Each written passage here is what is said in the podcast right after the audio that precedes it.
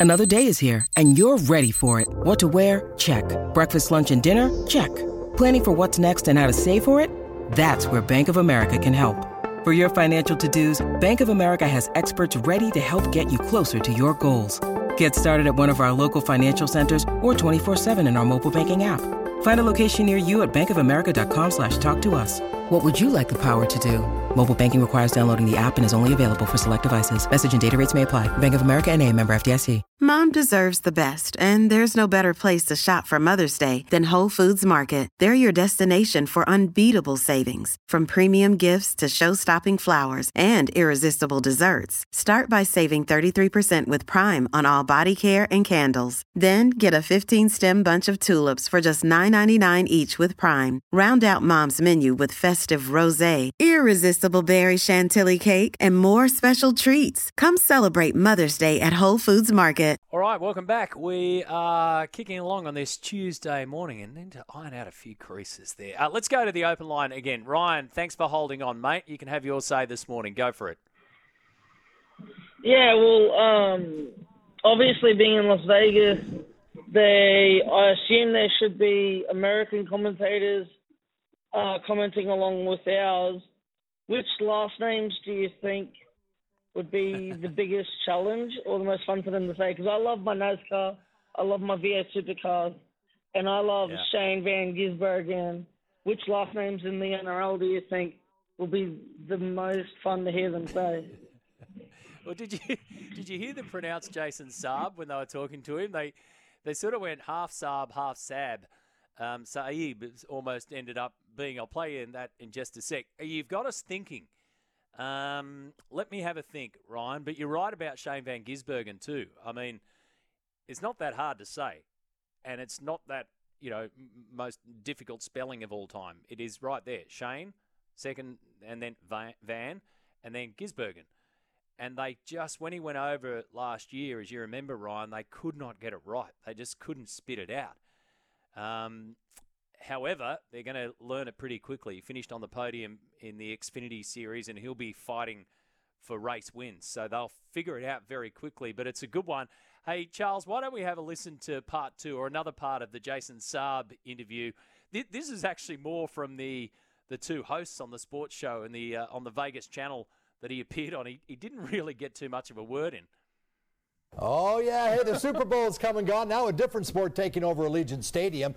The National Rugby League is ready to roll into Las Vegas, of course. Uh, kickoff is coming up this weekend. This is going to be so much fun. And Jason, appreciate you. being Jason Sab is here. And Jason, we appreciate you being here, one of the stars of the Sea Eagles. And Ron, I'm excited about this because The this is going to be a Manly lot of fun. I mean, A this is going to called be a fun is- sport out there. when you think about what goes on here, no timeouts, no block. I mean, it's just, it's just a brutal sport. It is. It is. Do these games are these important games? These games count, don't they? Yep. Yep. Yep. So these This games. is like bringing the NFL over to Australia, and they would count. exactly. These games are yeah. going to count so they're, they're not exhibition matches. They're not friendlies. They're um they're for two points. You play for two points every game. You win. well, Jason, good luck. Have fun this weekend in Las Vegas. Not your first time here, but enjoy yourselves. And I, I know the fans are excited about this sport. Hey, and you got Russell Crowe to kind of promote it for you, right? Yeah. Yeah. that, uh, Russell Crowe versus Hugh Jackman. So South versus uh, Manly. So it'll be good. It'll be good. The poor bugger, he didn't get a word in. Good on you, Ryan. Thank you for that call. So uh, remember, folks, the challenge this morning, I'm going to put you in the chair where where Jason Saab was. If you if you can take the time to give me a call and explain rugby league to me, then go for your life, and I'll, play the role there. I'll tr- I'll try and give you more of a chat time, but I'll play the role there of um, of the American anchors there and, and try and throw some curly questions at you. 1300 01 1170 is that open line number. And of course, we've got a Cygnett Boost power bank to give away to the best caller. Matty, how many North Sydney supporters do you reckon will cheer on the Bears as the Perth Bears? None. They'd be better off relocating to Wollstonecraft and get a foot massage on your day off. After the tickling and the pain, you'll feel like you're walking on air. Foot massage. Hopeless in, in foot massage territory, Tony. I'm, I'm too ticklish, mate. Just don't like it. Um, and I'll get back to the Bears in just a sec. In fact, why don't we discuss that with Scotty Bailey from AAP Sport, who is on the line. Morning, Scott. Morning, Matty. How you doing? I'm good, thanks, mate. Hey, what's your drill? You're about to. Are you flying out this morning? Uh, yeah, the Savo, but yeah, obviously a few hours before into the airport. So yeah, uh, on my way to the airport in just a moment to head off to who knows what we're going to say over the next week or so, Las Vegas.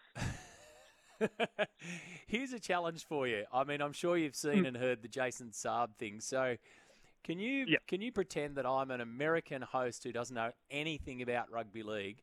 Where would you start if I said just explain explain what the game is to me? Yeah, good good question. Uh, I guess it's you know similar-ish to the NFL. Uh, instead of um, you get you get uh, six, really uh, six. What's the I suppose meant to play six Downs. um, down six. You got six downs. Hand it over if you don't get rid of the ball by the six. Uh, the objective is to score a touchdown in that time. We, we call it a try in our sport. You get six, uh, four points for that. Then you get a conversion kick to make it six points. Uh, it's two halves of 40 minutes, and you pass the ball backwards rather than forwards. And from there, you'll work out yourself. There's no helmets, no pads. That you know, that's the basis of the game.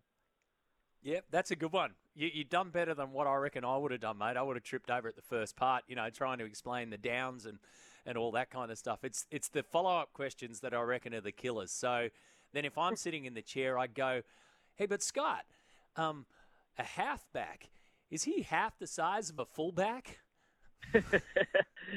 no, he is not. Uh, he's effectively your quarterback, uh, but he doesn't touch the ball on every play. You know, or you know, he touches the ball on a lot of plays, but not every play. But he's your main creative player who is trying to, I guess, get the ball over the line. Uh, but it's funny you say that, Matty, because like, I've spent a lot of time in the last week talking to people in the states and uh, how we can, you know, promote this game and how we can get this game to work over there. And a lot of them say to me, like, you've got to speak in American language. Like, you, you've got to sell the product to them as what they know. Like, if we were selling, you know, canned tuna in in Western Europe or Eastern Europe or something, we'd, we'd put it in the local language. We wouldn't put it in English, would we, on the shelf? So Yeah. you've kind of got to do the same to an American audience. And, um, you know, there's no point telling them uh, that our game is better than yours because that doesn't sell to an American market. Hey, you've got the NFL and or gridiron. I know it's your favorite sport, but turns out our sport's better because we don't wear hats or, uh, hats or helmets. Like that's Hmm. not exactly going to win them over. You can you can use that as one of your selling points. You've got to sell the game to them in their language first, and then explain it as a difference. That, that seems to be the resounding message I'm getting from people over in the states. Yeah, really good point. And remember, we we tried that um, that style of campaign when we went to Adelaide with State of Origin and tried to tell the the state of South Australia that our game was better than the game that they focus on, which is AFL, and that didn't go down too well. Um, led us to a question yesterday, Scotty. I'd like your opinion on this too. So we've got the Vegas adventure going on. we've got you know the possibility of the NRL America League.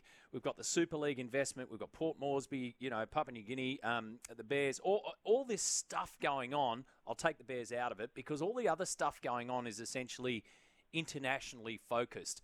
And I posed the question yesterday: Is the NRL um, so so you know gung ho about spreading its wings that it's that it's in danger of taking its eye off the ball at home?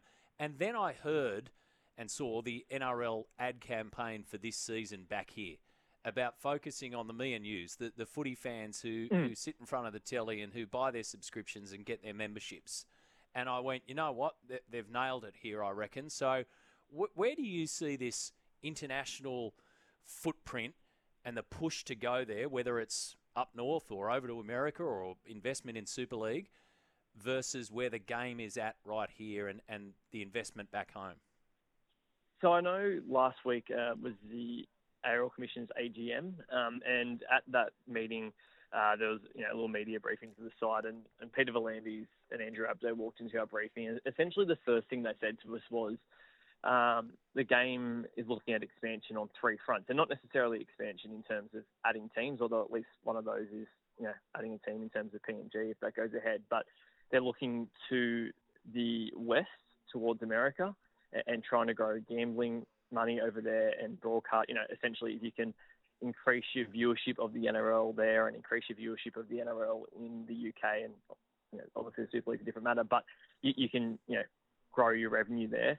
They're looking to invest east through Papua New Guinea and the Pacific, and uh, obviously Papua New Guinea has every chance of being the 18th team.